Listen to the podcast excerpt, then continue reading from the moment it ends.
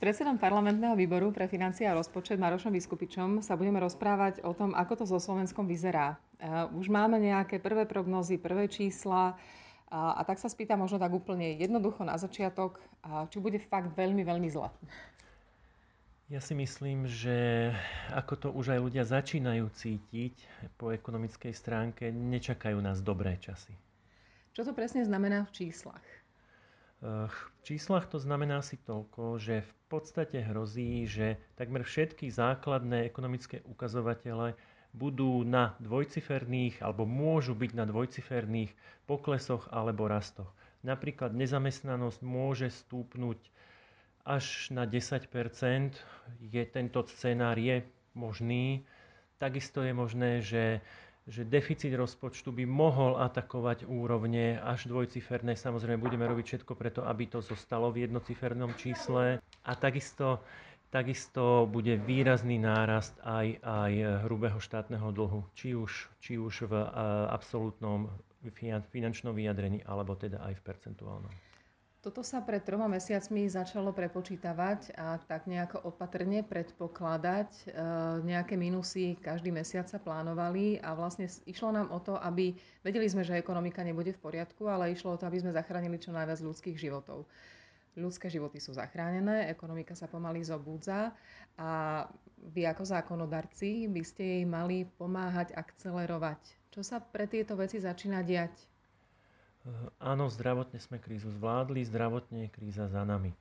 Dnes sa táto kríza prehúpla teda do krízy ekonomickej, kde presne ako hovoríš, je kľúčové, aby sme pomohli ekonomike.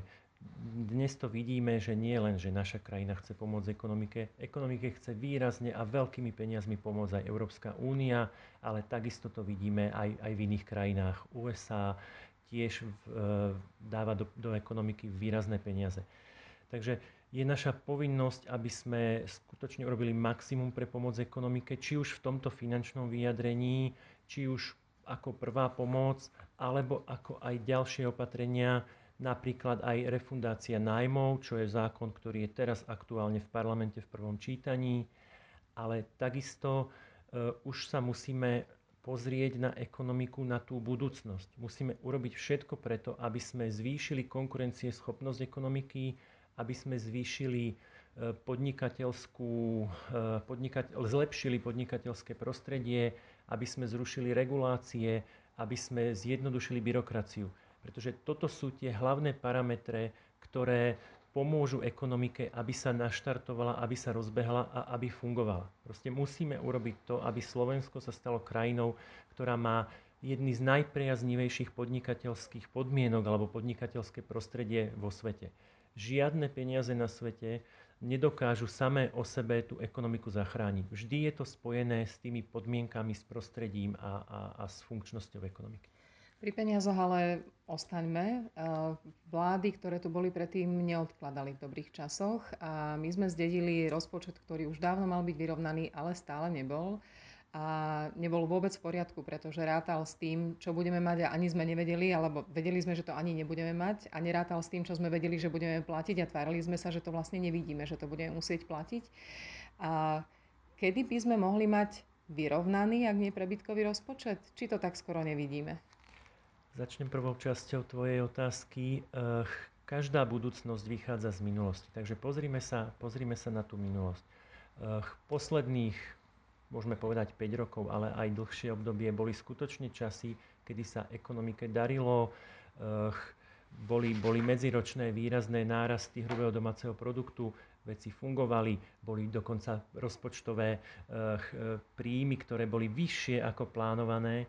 I napriek týmto všetkým pozitívnym faktom, i napriek rokom hojnosti sa strane Smer nepodarilo či už urobiť aspoň jeden rozpočet vyrovnaný, alebo dokonca teda urobiť nejaké akoby zásoby, znížiť dlh, aby bola krajina pripravená na tie horšie časy.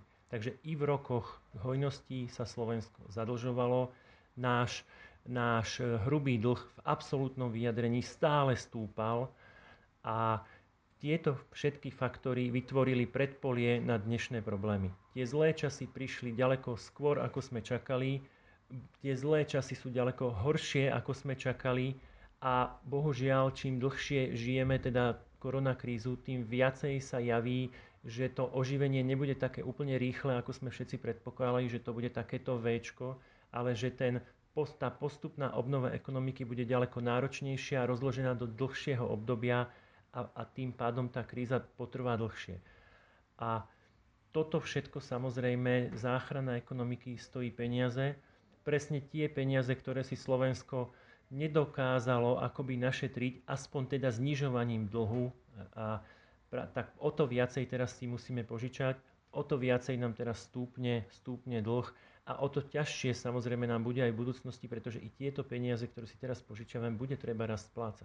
No ale my si ich požičiavame na úžasne dlhý čas. Nie sme teda jediní. Treba povedať, že celá Európa si požičia na veľmi dlhý čas, ale to znamená, že človek, keď si kupuje dom alebo byt alebo niečo veľmi hodnotné, tak vie, že povedzme 10-15 rokov nejako to zvládneme, ale keď si na takto dlho požičiava celá krajina, to je hrozne obrovská zodpovednosť a záväzok.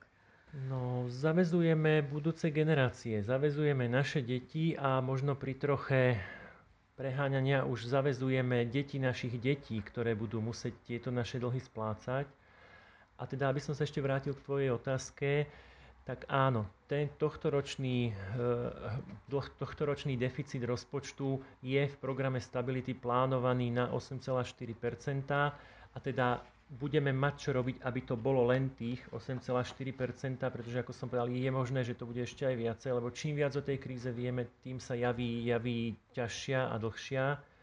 Pre budúci rok máme plánovaný 4,9% deficit, pre rok 2022 3,7% a pre rok 2023 teda 2,9% deficit. Čiže o vyrovnanom rozpočte sa bohužiaľ v horizonte 3 rokov určite nevieme baviť. Úloha štátu je vlastne v zlých časoch podporovať ekonomiku.